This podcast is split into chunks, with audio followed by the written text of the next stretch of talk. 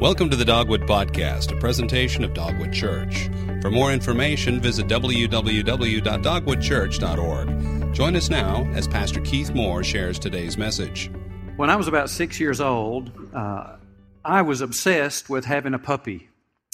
And uh, I wanted one, and my dad did not. I didn't understand why he did not, but he did not. Now, he didn't, he didn't tell me he didn't, but I could tell. You know, you know how you can tell what your parents want to do and what they don't. Um, well, one day he pulled in the driveway and uh, in his 1953 Chevy and said, "Get in the car." And so we got in the car and we rode out to downtown Waco, Georgia. Anybody been to Waco, Georgia before? Yep.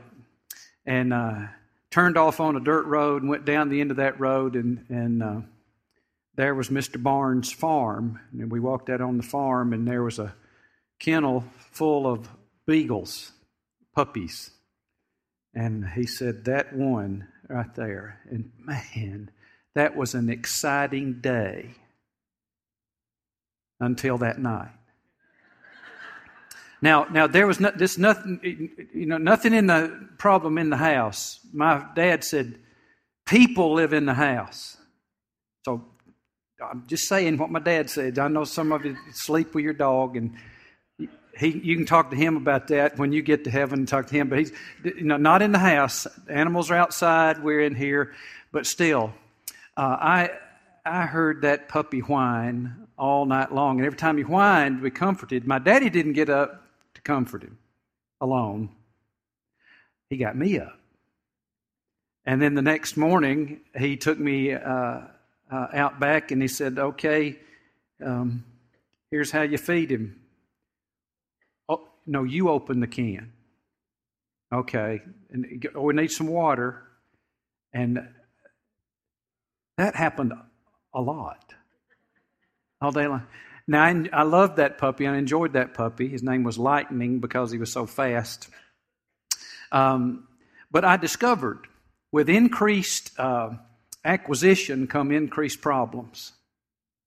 My, uh, my Uncle Charles was uh, one, of, one of my favorite uncles. He's this gregarious, happy, uh, jolly guy, just wonderful fellow. He lived in Gadsden, Alabama with my aunt and my cousin. And uh, anybody from Gadsden, Alabama? Anybody ever heard of it? Okay, there's a river runs right through it, and uh, a lot of people have. I mean, there's a, you know, there's access to the river right there in town, and a lot of people would have boats. He had a ski boat. It was the first one I'd ever seen, and uh, I was fascinated, a little boy, and I was so excited about that. And so he took us out in the boat, and uh, he said to me something when I told him how much I liked his boat that I didn't understand until I was grown. He wouldn't explain it. Uh, I said, Uncle Charles, I like your boat. He said, Yeah, I do too. He said, You know the two happiest days in a man's life? Now, you know, you know what he said. He said, it's the, uh, the first one is when a man buys a boat. The second happiest day in a man's life is when he sells his boat. And I, he, he said, Y'all, you'll get it. Well, finally, uh, I, I did. You know, along with uh, anything like that, my dad summed it up this way. I'm quoting him a lot today. Uh, he just was coming close to his birthday, and he told us kids, he said, "Okay, kids, we're grown at that time, had little means, we could buy him." So he said, "I appreciate presents, but I don't want anything else that I have to grease or paint or feed." Now, anything that you can buy, any other presents will be be great because along with these things come increased responsibilities, comes increased problems, comes increased difficulties. Well, King Solomon understood that. And, uh, oh, 3,000 years ago or so, he was being a responsible father and he was training his coming of age son uh, as to the realities of life, starting with that uh, real life begins by knowing God personally. He called it the fear of the Lord. We call it today uh, being saved, becoming a Christian, being born again spiritually. He said, The fear of the Lord is the beginning of wisdom. This all starts, you understand, you need to know and love and serve and walk with God by faith, and, and then the other realms of life fall into place. And then he gave him very, very practical uh, common sense, God ordained common sense about all of the important realms of life. Uh, this was written down in the book of Proverbs. So if you take your Bibles and turn to the book of Proverbs, we're back there again.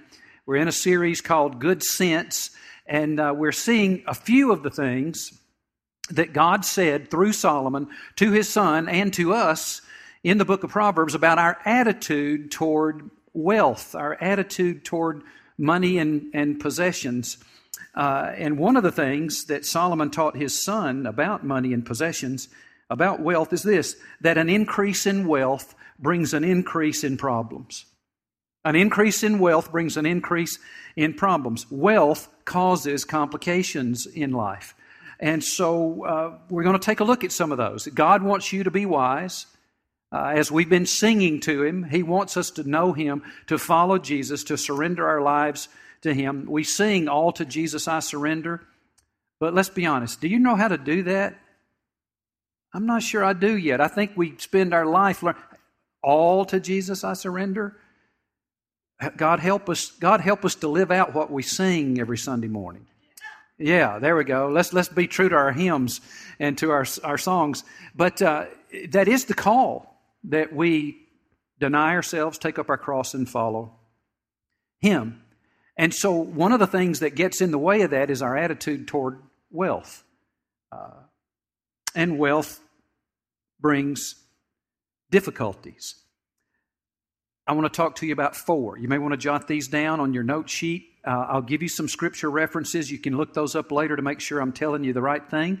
But here we go. Solomon first told his son that more money multiplies fair weather friends. More money, increased wealth brings fair weather friends. Uh, listen to this Proverbs chapter 19, verse 6.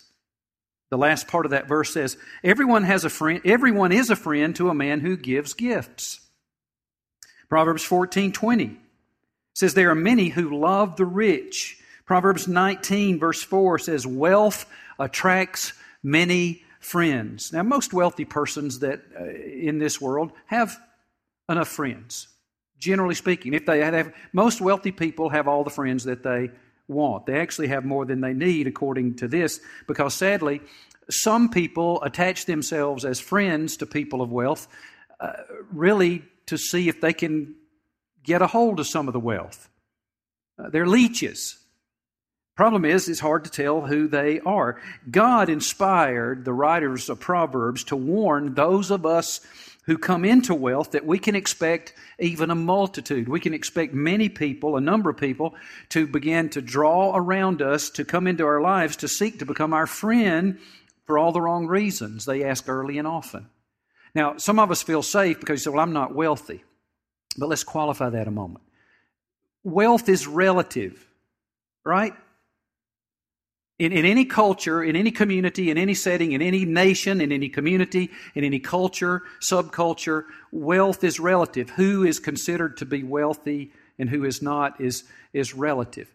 Uh, we have uh, brothers and sisters in our church who live at, at, about the poverty level in the United States.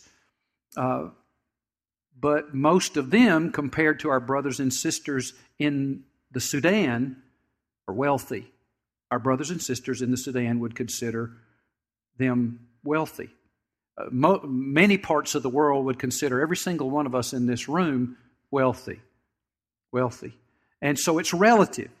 So uh, here's the deal if you've got a little bit more than somebody else, they consider you wealthy. And that's highly likely. It's easy to get there.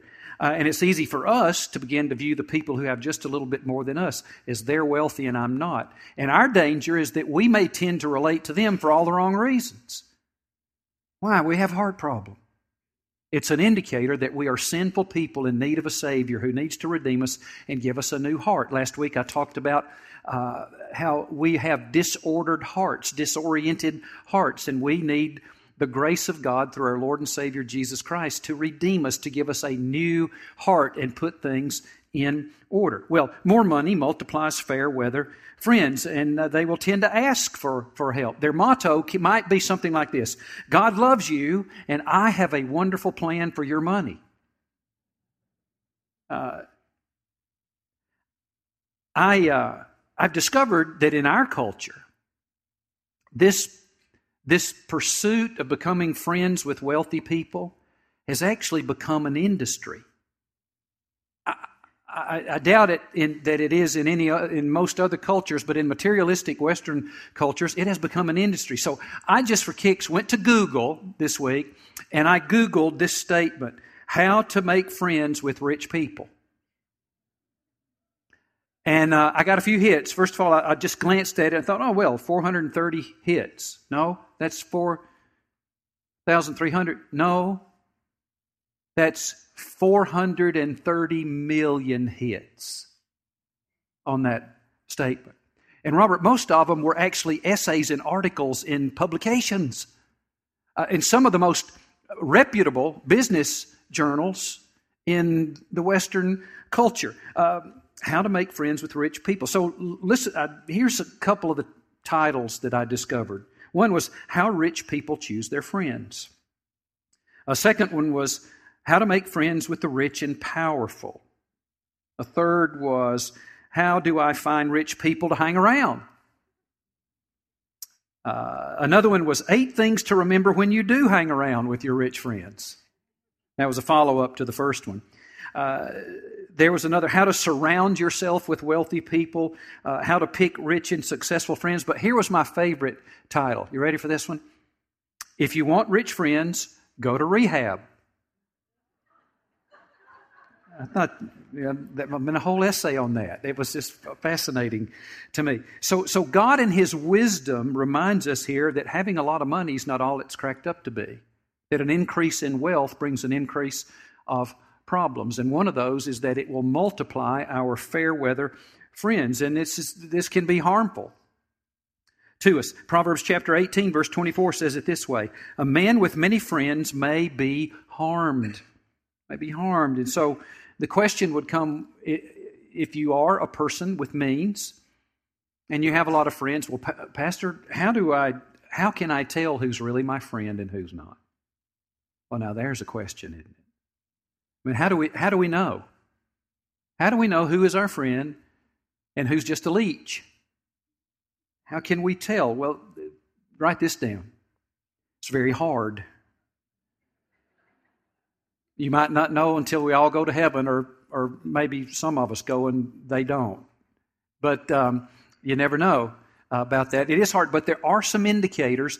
This, the Proverbs gives us one indicator now, there are more, but Proverbs gives us one indicator. It's found in Proverbs 19, verse 6, the first part of the verse. And it is this Many seek the favor of a generous man. Now, that phrase, seek the favor, is a, is a Hebrew phrase that carries with it the idea of blatant, insincere flattery. And so, one of the indicators that you may have someone who's hanging around you for less than uh, optimal motivations is that they tend to flatter you often. I mean, they, they tend to compliment you all the time. They tend to flatter you all the time. And I mean, not your mama, because she's, you know, not her, but uh, she's going to do that anyway, but, but, but other folks. Uh, so Solomon says to us, let this be an indicator. If, if we find ourselves motivated to surround ourselves with wealthy people for the wrong reasons. It's an indicator that we are lost people in need of a Savior. That we need transformation of our heart, that we need the gospel, that we need this grace of Christ, this grace of, uh, on which we can stand that will change the course of our existence. Uh, and if we are people of means, we're going to have this problem. And so that's one, but that's not the only one of the problem. Fair weather friends. Another problem that increased wealth brings is this one, Proverbs says. Uh, it is a false sense of security. More money produces a false sense of security. Now, what does he mean by that? Well, in, in Proverbs chapter 18, verse 11, the scripture says, A rich man's wealth is his fortified city. In his imagination, it is like a high wall. Now, there, there are two phrases in that passage that require explanation in our culture fortified city and high wall. Because they don't, what's fortified city? What's he talking about there? Well, in the culture of Solomon's day, there were countries as we know them, and Solomon had united the kingdom of, of, uh, of Israel at that time, but, but uh, in parts of that world, cities as we know them today had they all had may, they had mayors but they were more like kings in fact they were called kings if you get way back in the back of the Old Testament, in the book of Genesis, you'll find the king of this and the king of that. Well, they were kings of cities. And each city uh, was responsible for its own well being. And so a fortified city, you, could live out in the country and be exposed, but if you, you were fortunate enough to live in a city, uh, the cities like to be fortified. Now, that was a word that meant that they had enough food stored, they had enough water stored away, they had enough personnel trained to protect the city, and they had enough weapons that they could withhold the enemy should an enemy lay siege to try to take over that city, a fortified city. And their main defense was a wall, a high wall. And so they, the cities would spare no expense in constructing uh, a wall as high as they could make it and as thick and sturdy as they could make it, all the way around the city with big, secure gates and guards at the gate. And so that, that's so here, God is saying to you and me uh, that a rich man's wealth can become their fortified city. And in their imagination, it's like a high wall. He's saying this wealth does bring protection, but the problem is this it doesn't produce the kind of protection that we may tend to believe in. We may tend to believe in. He says the, the, the sense of the line here is this wealth does protect the rich. Now, in one sense, that's true. In Solomon's day and in our day. For um, wealth protects those who have it from hunger, from, um, from, from nakedness is what the Bible says. You know, from from not having enough clothing, it makes sure we have enough clothing. It protects us from homelessness. Wealth protects people from homelessness. They can afford a roof over their heads, a warm, safe, dry, comfortable place to live, at least. And wealth provides some protection from some of the violent, wicked people in the world. People of wealth in our culture today, as well as then, could afford to live in a city that was fortified with a wall all the way around and officials and law enforcement uh, folks to help protect them, like, like we have in our community. We have many uh, men and women in law enforcement who are members of this congregation. I've spotted several here today, and we're very thankful for you all. Uh, because we are a people generally of wealth in a city of wealth, in a community of wealth, we have some people whose job is to protect us from some.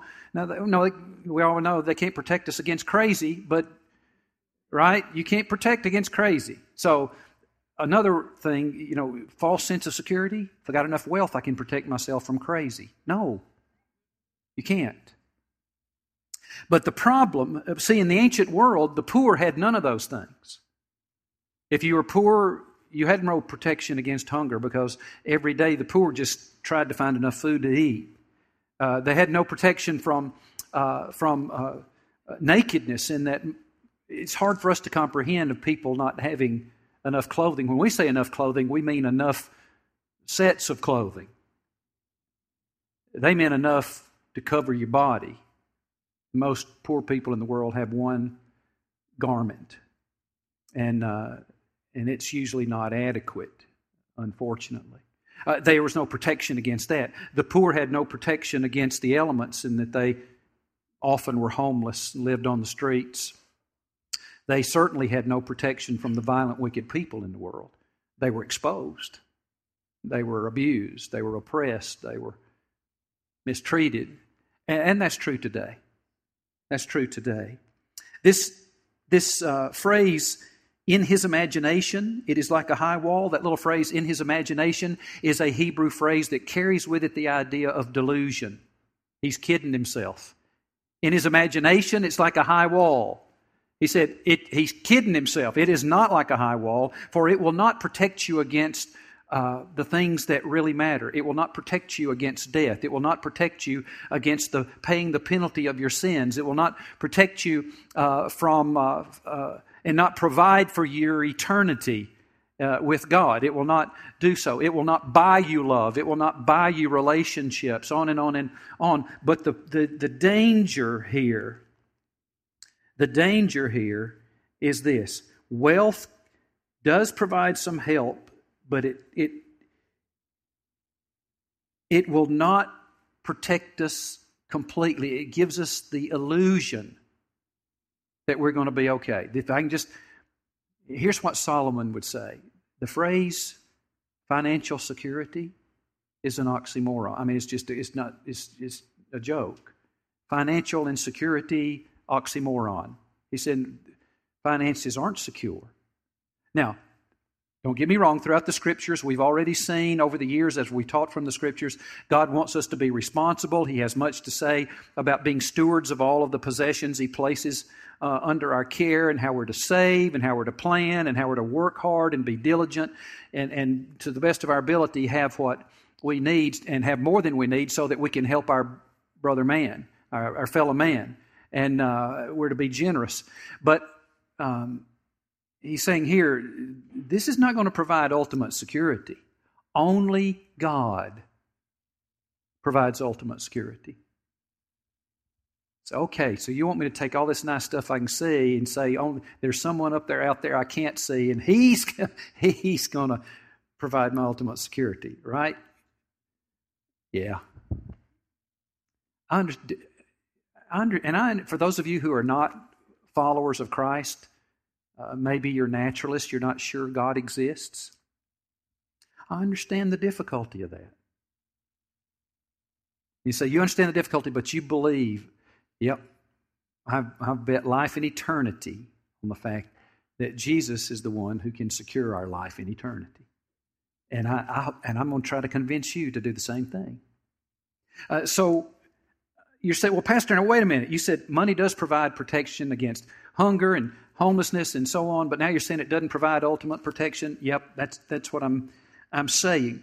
Uh, the danger is the illusion of ultimate security. Now, the reason that, that God says to you and me, don't depend on it ultimately, is because it is not reliable. It is temporary. Listen to this Proverbs 23, jot down the reference, Proverbs chapter 23, verses 4 and 5. God says it this way Don't wear yourself out to get rich.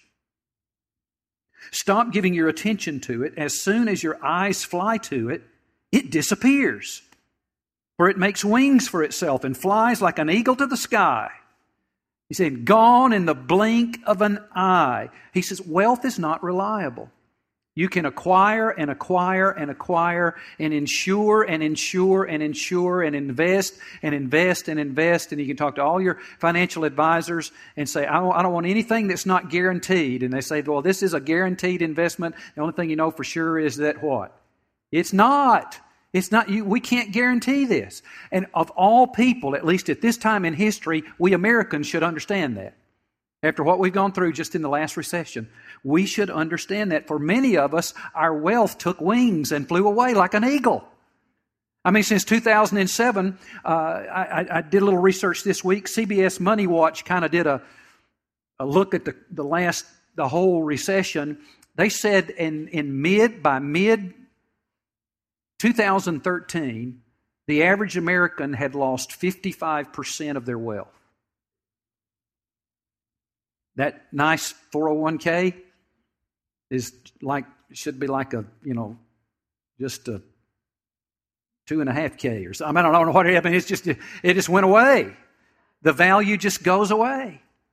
What do you, it, it, takes wings and, and flies. History tells us this. We've seen it over and over and over. Uh, I'm fascinated with the history of our country. And so I've been watching the, the series, The Men Who Built America. Have you seen that thing? If you can't, look at it, it's fascinating. Well, it opens with the story of the life of Cornelius Vanderbilt, known as Commodore Vanderbilt, who had the great uh, shipping and then railroad, built the great shipping and railroad empire. Forbes tells us that at the time of his death in 1877, that he was worth approximately $100 million in 1877 dollar value today. So you, I can't figure inflation on that. Some of you got a smartphone and you could do it really quickly, but no telling what that's worth today. Hundred thousand, I mean, a hundred million dollars. Well, uh, today, six generations later, none of those enterprises uh, belong to any of his family. That's a bunch of money gone somewhere. But it took wings and flew away. He said, Wealth is unreliable. God is not uh, unreliable. He is reliable. Money is fragile. It will not provide us the security of relationships, of health, of life, of death, and eternity. Only the Lord Jesus Christ can do that. And I recommend you hang on to Him. But it's so, it just, doesn't it just seem like it should work that way? Well, sure it does. That's why so many of us fall over into relying on our portfolio. That's why Jesus said in Mark chapter 10, verses 23 through 27, he, Jesus looked around and said to his disciples, How hard it is for those who have wealth to enter the kingdom of God. But the disciples were astonished at his words. Again, Jesus said to them, Children, how hard it is to enter the kingdom of God. It's easier for a camel to go through the eye of a needle than for a rich person to enter the kingdom of God. Now, when we, you should see how solemn you all look right now. It's really kind of funny because that's a, that's a, that's a Hebrew joke. Uh, Hebrew, Hebrew, ancient Hebrew humor was humor by exaggeration. And so when Jesus was making this point, he made it with humor. He said, uh, It's easier for a camel to go through the eye of a needle than for a rich person to enter the kingdom of God. And all the disciples laughed. That's a good one, Lord. Camel. It's Hebrew humor there. Now, so, so, but, but he made his point. And so they said, well, we're astonished. Then who can be saved? And Jesus, looking at them, said, With men it is impossible, but not with God, because all things are possible with God. We're thinking here, most of us, a bunch of your middle class, saying, yeah, those people up there more than us, it's hard for them to get saved. But we're, no, he's talking about us, people who have enough food, enough clothing, enough shelter. You're wealthy. It's, hard for us when we have what we really need to come to faith in Christ. Uh, but with God, it's possible. That's why so many in this room have come to faith in Christ in spite of having enough to eat, enough clothes to wear, place to live. And so you can you can too. So when it comes to our battle with money, we have money problems. Because money multiplies fair weather friends, money creates a false sense of security. But here's a third problem money also puffs up our pride and arrogance. It puffs up our pride and arrogance. It, it gives us a, it makes it us uh, have a tendency to become arrogant. In 1 Timothy chapter 6, verse 17, the scriptures say, Instruct those who are rich in the present age not to be arrogant. We have a tendency to do that. In Proverbs 18, 23, the scripture says, A poor man pleads, but the rich one answers roughly. Proverbs 28:11 says a rich man is wise in his own eyes. That's God's way of saying he's a legend in his own mind. Proverbs 18:12 says before his downfall a man's heart is proud. In Proverbs 26 verse 12 God says to us, "Do you see a man who is wise in his own eyes? There's more hope for a fool than for him." I mean, there's hardly anything less attractive than a, a proud, haughty person, is there? There's only one thing I've discovered that's less attractive. It's and more disturbing. It's to discover that I'm a proud, haughty person. It's to discover that we are. So, how do you treat people of another race? How do you treat people in another economic class? How do you treat people who serve in the service industries? How do you treat panhandlers on the street downtown. That's what he's talking about there. A poor man pleads. Talking about a pan, a, a, a beggar, but a rich one answers roughly. Do you answer? You you gruff with homeless people? Maybe you're not gruff and you're pretty good on the outside, but you're like me and you realize, I think I'm more valuable than them. Had a painful experience over a decade ago, about 15 years ago, I went with a mission team to El Salvador for eight days. Uh, and we spent time serving uh, with our brothers and sisters who are a member of New Life Baptist Church in inner city uh, San Salvador. So we were down in the in the public square every day and and uh, doing street things at night. And uh, it was a, it was important for me, but it was disturbing for me. It's the first time I'd spent ex- any, ex- any more than a couple of days outside the country. And I realized there's stuff in me I didn't know was here. And it was this thing of a, a default setting of a, that I was somehow more valuable than many of the people that I met.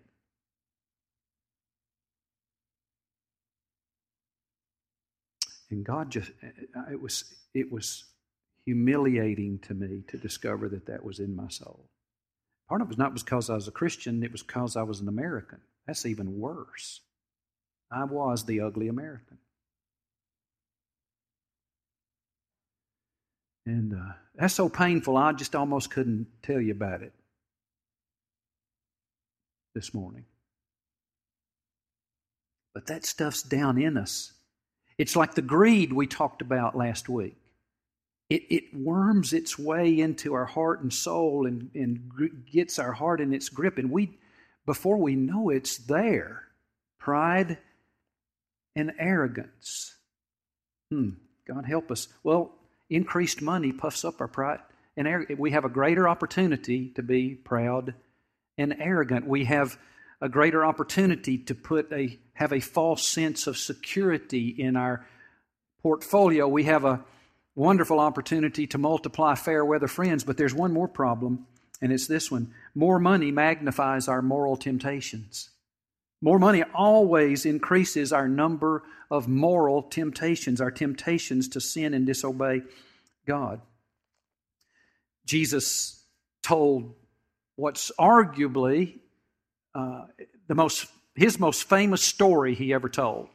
And it's one of the most famous stories in all of human literature. It's called the parable of the prodigal son, back over in the Gospel of Luke, chapter 15. Jesus told the story of a young man. He was the youngest son, young, one of two sons of a very wealthy uh, man in the community. And one day the younger son came to his father and he did a very cruel, hateful, self centered thing he asked his father to go ahead and give him his portion of the inheritance. Now, in that culture, that just was not done. It just was, it was not done. It was horrible. It was cruel. It was as if he was saying to his father, Hey, old man, are you ever going to die? Just give me, I, I'm just going to consider you dead now. Give me what's coming to me. Now that's the that's the that's the spirit of the thing. Well, the father did an amazing thing. He gave the young man, the son, the youngest son, his inheritance fully, the value of one half of his entire estate. And so the Bible says, Jesus said in a couple of days, he just he packed off and went to the desert to another city. I think it was Vegas. And uh, he didn't, it doesn't say, but it sounds a lot like Vegas. Went to another city, and uh, the King James Version says he squandered his wealth with riotous living. Now, what that means is he drank all he could and partied all he could and ate all he could and spent all with all the prostitutes that he could. It does talk about the prostitutes right there, and and squandered all of the the money. Now, what what happened? Well, a lot of there's a lot there, but one of the things that happened was all of a sudden he had he had options. He had a lot of money and he had options. With increased wealth comes increased opportunity for sexual, moral, all kind of temptations. They increase. my friend Mac McCormick, who's a member of our church, years ago uh, gave me a phrase, and it was this one. He said, One of our problems, our challenges here as Americans, is that we have, um, uh, we experience, and how does he say it? Uh, the aristocratic dilemma. So, what do you mean by that, Mac? And he said, Well, here's what that means. Back in history, only the aristocrats had enough wealth to have options. Everybody else was just trying to live for each day. There were no options. But as soon as you had enough wealth, all of a sudden there's options. Every one of us in this room have options. We have more than enough food to eat, clothes to wear, place to live, most, most likely. And so then everything else is gravy. So we live with the aristocratic dilemma in that we have options.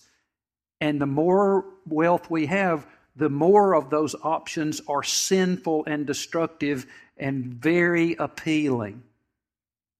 Very appealing. And so if you find yourself tempted, which you do, and I do, let's just let that be a reminder that our wealth will not secure us against temptations. It actually gives us more opportunity. And that we, therefore, eh, we need Christ. We need a Savior. We need someone who can give us His presence and power to win over our sins, temptation to sin, one sin at a time. That's part of what it means to be saved. Salvation present. Because increased wealth brings increased problems, more temptations, pride and arrogance, false sense of security, fair weather friends. So instead, let's make sure we follow Christ. Pray with me. Let's pray.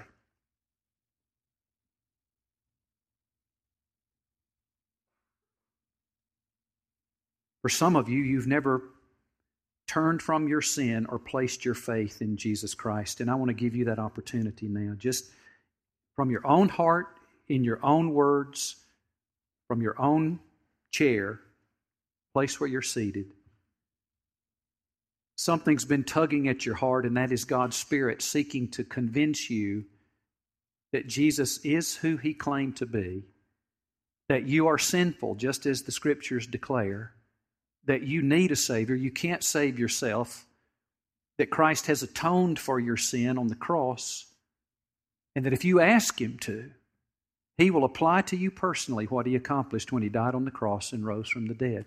That is forgiveness of sin, being adopted as a child of God, being given the gift of, a, of eternal life, a home in heaven with Him when you die, being given His Holy Spirit, the presence of the Spirit of Christ to, to enable you to live the way He wants you to live and become the person He wants you to become.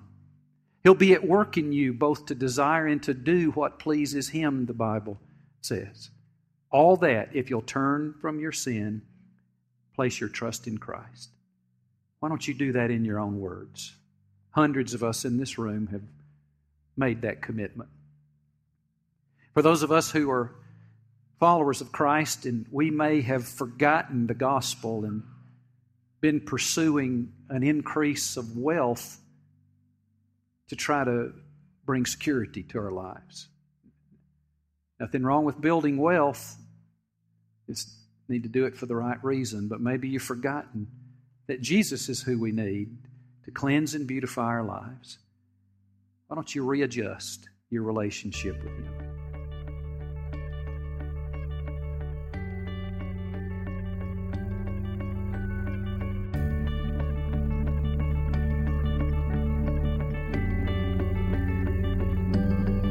Thank you for listening to this week's message. For more information about Dogwood Church, visit www.dogwoodchurch.org.